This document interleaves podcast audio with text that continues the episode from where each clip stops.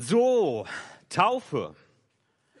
Das erste Mal seit sieben Jahren, dass ich trocken bleiben werde bei einer Taufe bei uns hier im, äh, in der Gemeinde.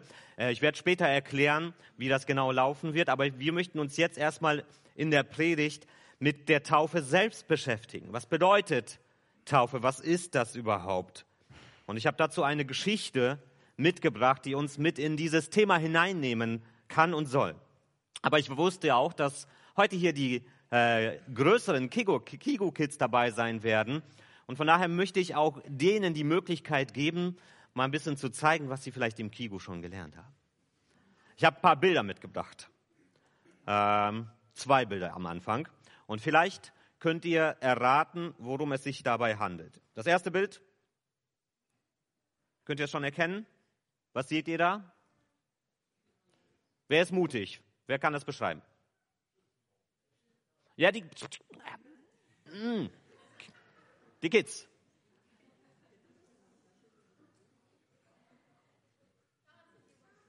Wer, wer, wer weiß das? Was ist das? Das ist ein großes Taufbecken, ein sehr großes Taufbecken, auf dem ein großes Schiff steht. Nathan. Ja, ein Schiff ist das. Und was passiert mit diesem Schiff? Es wird getauft. Was passiert dort? Weißt du, was da passiert?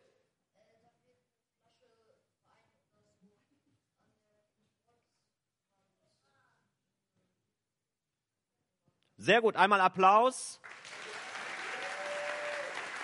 Richtig gut. Also, bei einer Schiffstaufe, das ist eine alte Tradition, wird eine teure Flasche Sekt am Schiff zerschmettert, um es dann auf diesen Namen hin zu taufen. Eine große Verschwendung von guten Getränken, aber okay. Manche tun, was manche tun müssen. Okay. Ähm, wer weiß, wie wir taufen? Du, das zählt nicht. Das, äh, da werden alle sagen, das ist, du bist mein Sohn. Äh, wie immer bei äh, Gewinnspielen, Familienangehörige sind ausgeschlossen. Traut sich mal jemand nach vorne zu kommen? Hat, hat eines der Kinder mal Mut, hier nach vorne zu kommen? Du hast, du, ich weiß, dass du den Mut hast. Hat jemand den Mut, nach vorne zu kommen? Muss nicht. Wenn ihr euch nicht traut, ist das nicht schlimm. Machen wir das auch so? Das wäre doch mal eine Idee, oder? Nein? So mal so ein BAM! Da würde ich mich richtig gut fühlen. Und dann, wenn die Flasche nicht platzt, darf man sie behalten. Das wäre doch mal was. Friedhelm, was denkst du? Friedhelm ist sonst für keine Schmerzen zu schade, aber jetzt traut er sich dann doch nicht. Na gut. Er ist ja schon getauft, er hat ja keine Sorgen. Aber ich glaube, es würde manche Täuflinge vielleicht abschrecken, äh, wenn wir das so machen würden. Wir taufen anders. Wisst ihr, wie wir taufen? Weißt du das? Kannst du das erklären? Mit dem Kopf ins Wasser reingetunkt. Das ist eine ziemlich gute Beschreibung. Und der Rest des Körpers noch mit dazu. Nicht nur der Kopf. Keine Stelle bleibt trocken. Das ist unser Selbstverständnis. Und wir tun das aus einem ganz bestimmten Grund so, weil es eine bestimmte, eine Bedeutung hat, dass wir das so tun. Dass wir einen Menschen komplett ins Wasser hineinlegen und dann wieder aus dem Wasser herausheben. Ähm, das hat eine Bedeutung. Taufe hat eine Bedeutung bei uns. Taufe ist nicht einfach nur ein nettes Fest, wo man zusammenkommt, etwas durchführt und dann wieder nach Hause geht, um zu feiern und so weiter. Ähm, Taufe hat eine unglaublich tiefe Bedeutung. Es ist ein wichtiger Moment im Leben eines Menschen auf seinem Weg mit Jesus Christus. Und deshalb freue ich mich ungemein darüber, dass zwei junge Menschen, zwei junge Damen heute diese Entscheidung getroffen haben, sich taufen zu lassen. Annika und Lina. Wir werden von euch gleich später noch hören. Ihr werdet euch kurz vorstellen und erklären, wieso ihr diese Entscheidung getroffen habt. Aber ich möchte mit uns heute vier Sätze aufschreiben. Vier Sätze über die Taufe. Und ich möchte das anhand einer Geschichte, die erklären, die viele von uns wahrscheinlich schon kennen. Und wenn er Bibel hat, darf das gerne mit aufschlagen. Ich werde nicht die ganze Geschichte auf einmal am Anfang lesen, sondern ich werde Stück für Stück durchgehen in vier Schritten und uns erklären, worum es dort geht. Es ist die Geschichte vom Kämmerer aus Äthiopien. Apostelgeschichte 8, die Verse 26 bis 40. Und ich möchte daran vier wichtige Wahrheiten über die Taufe deutlich machen. Und ich fange an, indem ich einen Abschnitt daraus vorlese, aus den Versen 26 bis 32 zunächst einmal. Also Apostelgeschichte 8, 26 bis 32. Ein Engel des Herrn forderte Philippus auf, geh in Richtung Süden, und zwar auf der Straße, die von Jerusalem nach Gaza führt und nur selten genutzt wird. Philippus machte sich sofort auf den Weg. Zur selben Zeit war auf dieser Straße auch ein Mann aus Äthiopien mit seinem Wagen unterwegs. Er war ein Hofbeamter der Königin von Äthiopien, die den Titel Kandake führte, ein Eunuch, der ihr Vermögen verwaltete. Eben kehrte er von Jerusalem zurück, wo er als Pilger im Tempel Gott angebetet hatte. Während der Fahrt las er im Buch des Propheten Jesaja. Da sprach der Heilige Geist zu Philippus: Geh zu diesem Mann und bleib in seiner Nähe. Philippus lief hin und hörte, dass der Mann laut aus dem Buch Jesaja las. Er fragte den Äthiopier: Verstehst du eigentlich, was du da liest? Nein, erwiderte der Mann, wie soll ich denn verstehen, wenn es mir niemand erklärt? Er bat Philippus einzusteigen und sich neben ihn zu setzen. Gerade hatte er die Stelle gelesen, wo es heißt, achso, da kommen wir gleich noch zu. Das ist der nächste Abschnitt. Also, was sehen wir hier? Wir sehen hier einen Mann auf dem Weg nach Jerusalem oder von Jerusalem zurück nach Hause. Auf dem Weg. Er ist auf dem Weg. Und auf diesem Weg begegnet ihm Philippus, über den er dann von Jesus zu hören bekommt. Wie kommt es dazu, dass Menschen etwas über Jesus hören? Hier sitzen viele, ich würde mal sagen fast 200 Menschen, könnte man grob schätzen. Und ich bin davon überzeugt, dass die meisten hier schon einmal in ihrem Leben etwas von Jesus vor diesem Sonntag gehört haben. Oder gibt es jemanden hier, der noch nie in seinem Leben etwas über Jesus gehört hat? Handheben, noch nie vor diesem Sonntag über Jesus gehört. Sehr unwahrscheinlich. Bin ich immer noch froh drüber. Wenn ich jetzt aber mit meinem Mikro hier herumgehen würde, ich bin mir sicher, jeder hier hätte eine unterschiedliche Geschichte darüber, wie oder wo er selbst über Jesus etwas gehört hat. Das können ganz verschiedene Hintergründe sein. Das kann der Kindergottesdienst sein. Das können die eigenen Eltern sein. Es können Freunde sein. Es kann zufällig bei YouTube passiert sein in der Bibel, die man vielleicht irgendwo geschenkt bekommen hat oder im Elternhaus gefunden hat, in der Schule, Religionsunterricht und so weiter. Es gibt viele Situationen, wo man über Jesus hätte gehört haben können. Und wenn man dann weiter nachfragen würde, dann würde das auch noch mal sehr unterschiedlich sein, wie jeder einzelne das dann erlebt hat und wo er Fragen hat über Jesus und wo ihm darauf geantwortet wurde und wo er vielleicht auch hoffentlich eine ganz eigene und persönliche Entscheidung getroffen hat, dass er mit Jesus unterwegs sein möchte. Die Unterschiede würden immer noch größer werden. Die Einzelheiten würden immer noch mehr auseinandergehen. So viele Menschen sind hier. Und jeder einzelne Mensch hier hat seine ganz eigene persönliche Geschichte darüber, wie er oder sie auf Jesus aufmerksam worden, geworden ist und sich vielleicht und hoffentlich auch bereits für Jesus entschieden hat. das ist das, was wir hier an dieser Geschichte sehen können. Viele Wege führen zu Jesus. Es gibt nicht nur den einen richtigen Weg, der zu Jesus führt. Viele Wege führen zu Jesus. Wir sehen das auch hier in der Geschichte dieses Afrikaners wie unterschiedlich und vielfältig Gott uns Menschen begegnet. Er war in Jerusalem. Es steht hier im Text, dass er dort zur Pilgerfahrt gewesen ist. Er scheint schon in Afrika etwas von dem Gott der Juden gehört zu haben. Das heißt, schon in seiner Heimat, weit weg von Israel, müssen ihm vielleicht Juden begegnet sein, die ihm von diesem einen Gott erzählt haben. Und das hat ihn fasziniert. Und er macht sich auf den Weg nach Jerusalem, vielleicht nur um den Tempel zu sehen, vielleicht auch, weil er als Beamter unterwegs war und das kombiniert hat, das wissen wir nicht genau. Er war auf jeden Fall unterwegs. Und wenn er schon beim Tempel war und sich das alles angeschaut hat, hat er sich vielleicht auch ein Andenken mitgenommen, die Schriftrolle des Propheten Jesaja. Und er liest da drinnen rum auf dem langen Weg zurück nach Hause. Auf diesem Weg wartet jemand auf ihn, Philippus. Philippus kannte Jesus bereits gut. Philippus kommt selbst vielleicht aus Jerusalem. Vielleicht hat er Jesus dort noch selbst gesehen und gehört. Er hat auf jeden Fall schon zum Glauben an Jesus gefunden.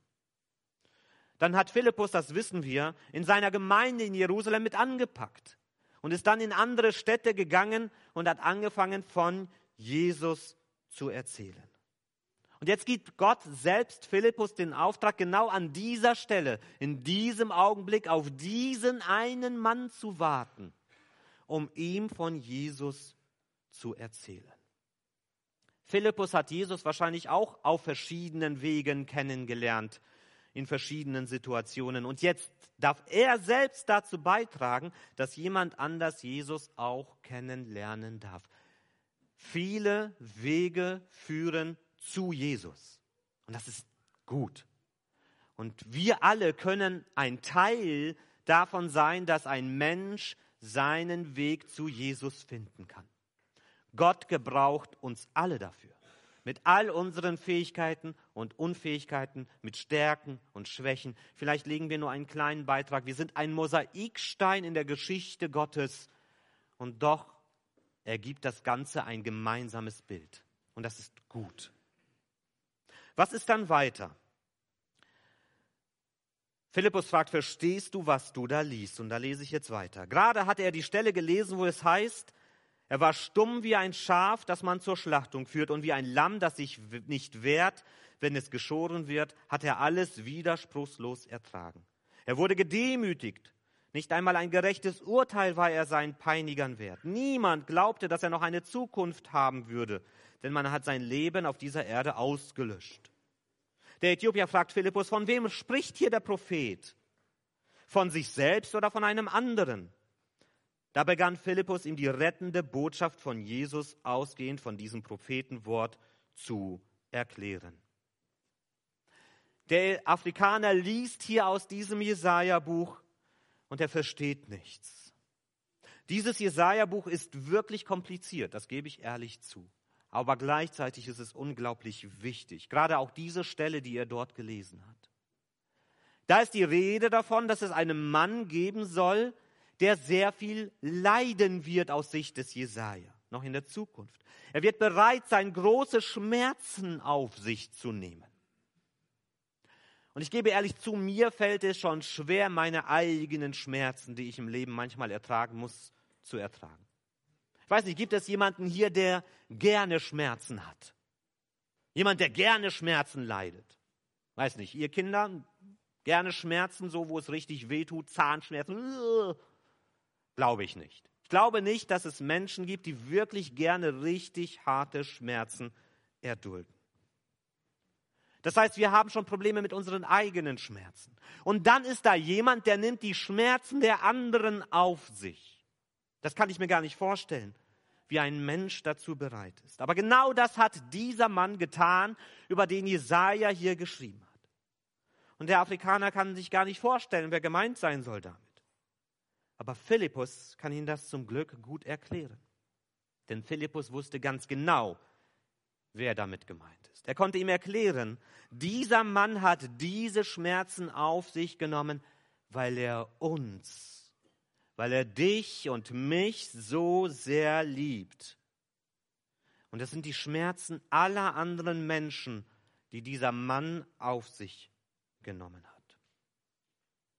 Wir Menschen sind sehr gut darin, uns untereinander weh zu tun. Sehr gut darin. Wenn es eine Sache gibt, die wir Menschen wirklich gut können, ist es uns weh zu tun. Sehe ich jeden Tag in meiner Familie. Und da geht es nicht nur ums Hauen und Stechen. Es geht hier auch um Schmerzen, die wir uns im Herzen zufügen. Wenn man sich belügt, wenn man sich gegenseitig beleidigt und Schimpfwörter an den Kopf schmeißt. wenn man schlecht übereinander redet, den anderen runterzieht durch das, was man sagt, und man ganz genau weiß, was man da tut, und man nochmal nachlegt und den Schalter nochmal eine Stufe tiefer legt, weil man genau sieht, das, was ich wollte, erreiche ich gerade. Wir tun uns Schmerzen an, wenn wir uns gegenseitig etwas versprechen, Treue versprechen zum Beispiel, und uns nicht daran halten. Wir tun uns unglaublich oft unglaublich viele Schmerzen an als Menschen. Das kennen wir alle, auch als Kind schon, auch in der Klasse, in dem, wie wir miteinander unterwegs sind. Alle diese Schmerzen, auch die Schmerzen im Herzen, die wir uns gegenseitig antun, alle diese Schmerzen hat dieser Mann auf sich genommen sie aus unserem Herzen rausgenommen, auch die Schmerzen, die wir anderen angetan haben. Und wenn wir merken, das war falsch, dann tut es uns selber auch weh. Auch diese Schmerzen hat dieser Mann auf sich genommen. Und wieso hat er das getan? Weil es uns die Möglichkeit gibt, dass wir aufhören, uns gegenseitig weh zu tun. Dass wir nicht das Gefühl haben, wenn mir wehgetan wurde, muss ich dem anderen zurück wehtun, sondern dass wir das unterbrechen und dass wir sagen, das tut jetzt weh, aber ich kann diesen Schmerz an Jesus abgeben, an diesen Mann, der das leidet. Und ich habe jemand anderem wehgetan. Auch das tut mir weh, weil ich das verstanden habe, dass das falsch war. Und ich kann diesen Schmerz an diesen Mann abgeben. Und ich kann neu anfangen, neu Freund sein mit dem anderen Menschen oder zumindest wieder versöhnt sein. Wir können uns gegenseitig vergeben und wieder Freunde werden. Die, deshalb leidet dieser Mann diese Schmerzen für uns. Das er alles erklärt Philippus jetzt diesem Afrikaner. Und er erklärt ihm auch, wie dieser Mann heißt. Dieser Mann heißt Jesus Christus. Und an Jesus, erklärt er ihm, führt kein Weg vorbei. Viele Wege führen zu Jesus, aber an Jesus führt kein Weg vorbei wenn wir Frieden haben wollen in unseren Herzen. Und wenn wir endlich aufhören wollen mit diesem ständigen Wehtun, mit den Schmerzen, wenn wir aufhören wollen, anderen Menschen Leid zuzufügen, führt an Jesus kein Weg vorbei. Kein anderer Weg, der uns zum Frieden führt, den wir nur bei Gott finden, als durch Jesus. Jesus schenkt uns die Möglichkeit, anders zu leben. Ob wir nun klein sind und schon mit unseren Geschwistern lernen müssen, was es heißt, miteinander auszukommen und in der Klasse. Oder ob wir alt sind und denken, das ist alles nicht mehr für mich. Nein. Solange du noch lebst und atmest, führt für dich kein Weg an Jesus vorbei. Er schenkt uns die Möglichkeit, immer wieder neu anzufangen, uns immer wieder neu die Hand zu reichen, immer wieder einen neuen Weg miteinander zu finden. Nicht mehr zanken und nicht mehr streiten, nicht mehr beleidigt sein und nicht mehr beleidigen. Nicht mehr die Fehler bei den anderen suchen, aber der hat zuerst. Nein, sondern auch die eigenen Fehler. Ja, ich habe auch. Die eigenen Fehler sehen und sie zugeben. Und dadurch lernen, geduldiger und gnädiger miteinander zu sein und zu lernen zu vergeben. Das alles erklärt Philippus diesem Afrikaner. Deshalb führt an Jesus kein Weg vorbei. Und wenn ich das jetzt alles verstanden habe, was mache ich jetzt damit? Was hat der Afrikaner gemacht, als er begriffen hat, was Jesus für ihn getan hat? Wir lesen weiter. Und als er schließlich an einer Wasserstelle vorbeifährt, sagt der äthiopische Hofbeamte, dort ist Wasser. Spricht etwas dagegen, dass ich jetzt gleich getauft werde. Er ließ den Wagen anhalten, gemeinsam stiegen sie ins Wasser und Philippus taufte ihn. Was ist die Folge, wenn ich verstanden habe, an Jesus führt kein Weg vorbei? Dass Jesus uns in die Entscheidung führt. Jesus führt uns in die Entscheidung. Wir müssen uns fragen, was mache ich jetzt mit diesem Jesus? Wie stehe ich jetzt zu diesem Jesus, der dort am Kreuz für meine Schmerzen gelitten hat und die Schmerzen, die ich anderen zugefügt habe? Was mache ich jetzt ich muss eine Entscheidung treffen. Und auch an dieser Entscheidung kommt niemand vorbei. Zu fragen, was mache ich jetzt mit diesem Jesus. Der Afrikaner trifft eine Entscheidung. Er will sich taufen lassen. Er hat verstanden, an Jesus führt kein Weg vorbei. Ich will mit diesem Jesus unterwegs sein. Nicht irgendwann, nicht morgen und übermorgen, nicht am Ende meines Lebens, wenn ich alles ausgekostet habe, von dem ich denke, dass es vielleicht gut wäre. Nicht irgendwann, jetzt. Er trifft die Entscheidung jetzt, weil er begriffen hat, wer Jesus ist. Und er trifft sie dort in der Öffentlichkeit. An diesem Weg ist direkt eine Wasserstelle. Und egal, ob Menschen zugucken oder nicht, er lässt sich dort direkt taufen, wo es alle sehen können. Er hat im Herzen angefangen daran zu glauben, dass Jesus wirklich der Sohn Gottes ist und dass Jesus sein ganz persönlicher Retter ist, so wie wir das nennen. Der, der uns aus unseren eigenen Fehlern und Schmerzen und Schuld befreit. Aber dieser Afrikaner möchte das nicht nur im Herzen für sich verborgen halten, dass das keiner mitbekommt, dass er diese Entscheidung getroffen hat. Er möchte diese Entscheidung nach außen tragen. Das, was in seinem Herzen ist, dass es alle sehen können. Und deshalb macht er das. Deshalb geht er ins Wasser. Und Philippus sagt, natürlich, gerne, jederzeit darfst du dich taufen lassen. Du darfst das auch öffentlich machen, das ist wichtig. Wichtig für dich selbst und wichtig für die anderen Menschen um dich herum. Und genau darum geht es bei der Taufe. Dass wir glauben, was Jesus für uns getan hat, aber dass wir das nicht heimlich in unserem Herzen tun wollen, sondern dass wir das nach außen tragen wollen. Das dürfen und sollen wir nach außen tragen, dass alle es sehen können, was in meinem Leben mit Jesus geschehen ist. Es ist eine öffentliche Sache, ein Zeugnis.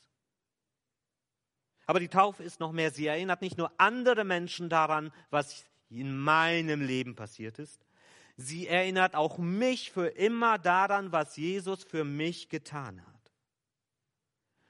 Und sie erinnert uns daran, dass nicht nur ich mich für Jesus entschieden habe, sondern dass auch Jesus sich für mich entschieden hat.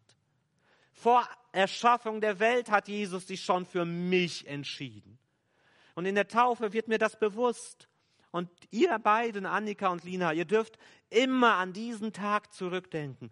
An das Gefühl von Wasser auf eurem Körper. An das Gefühl runterzugehen und wieder aufzutauchen. Als eine Erinnerung daran, dass ihr umschlossen seid von der Liebe Gottes. Gott hat sich für euch entschieden und ihr habt euch für ihn entschieden. Das ist Taufe. Und dass ihr jetzt Freunde Gottes, Freunde von Jesus seid, das hat er uns zugesagt. Dass Jesus bei euch, bei uns ist, bei jedem, der sich auf Jesus einlässt, an jedem Tag. Ob es nun regnet oder ob die Sonne scheint, ob ich traurig oder glücklich bin, ob ich Glück oder Pech habe, ob es mal läuft in meinem Leben oder nicht, egal was in meinem Leben passiert. Ich kann immer auf die Taufe zurückschauen und weiß, Jesus ist bei mir. Und Jesus hat sich für mich so entschieden, wie ich mich für ihn entschieden habe. Daran darf ich immer denken. Und wenn das immer mehr Raum in unserem Herzen einnimmt, wenn das immer tiefer verankert ist in unserem Leben und wir verstehen, was das bedeutet, passiert das vierte. Die Entscheidung für Jesus führt in die Freude. Die Entscheidung für Jesus führt in die Freude. Nicht, dass wir an jedem Tag ein Lächeln auf unserem Gesicht haben, das ist natürlich klar. Nicht, dass es immer einfach ist und wir durch das Leben spazieren, immer mit einem Liedchen auf den Lippen. Das stimmt nicht. Das wäre auch gelogen und ich mache diese Hoffnung keine. Das Leben kann hart und unbarmherzig sein. Und es wird auch Momente geben, wo wir das Gefühl haben, dass es uns zerbricht. Und trotzdem darf uns Jesus eine neue, ganz andere Freude in unser Herz hineinlegen, die kein anderer Mensch in unser Herz hineingeben kann, Dieses Wissen um seine Liebe, die bleibt, egal was um mich herum passiert. Und dass ich, egal wo mein Weg mich hinführt, am Ende in den geliebten Armen Gottes landen werde. Das ist die Freude, die uns Jesus schenkt. Und diese Freude, die Raum in unserem Herzen einnehmen darf. Die Entscheidung für Jesus führt in die Freude. Und als der Afrikaner nach der Taufe aus dem Wasser kommt, da spürt er tiefe, diese tiefe Dankbarkeit und Freude. Nachdem sie aus dem Wasser gestiegen waren, wurde Philippus vom Geist des Herrn an einen anderen Ort versetzt. Der Äthiopier sah ihn nicht mehr, aber er reiste mit frohem Herzen weiter. Und Philippus wurde dann woanders gesehen. Dieser Moment, er geht wieder zurück in den Alltag. Dieser Moment lässt sich nicht einfangen. Er geht vorbei in dieser Situation. Aber das, was er dort entschieden hat, das bleibt und bleibt in seinem Herzen und in seinem Leben die Gegenwart von Jesus. Und wenn er zurück in seinen Alltag geht, ist Jesus weiterhin bei mir. Und egal wo er ist und egal wo du bist, ob in Asien, Afrika, ob in Europa oder Amerika, egal wo du bist mit deinen Gefühlen und Regungen, Jesus ist mit dir, wenn du mit Jesus bist. Und Jesus gibt dir Halt und Freude in deinem Leben. Das ist seine feste Zusage. Viele Wege führen zu Jesus. An Jesus führt aber kein Weg vorbei. Jesus führt dich in die Entscheidung, was mache ich jetzt mit diesem Jesus? Trifft die Entscheidung für ihn. Denn die Entscheidung für Jesus führt in die Freude. Amen.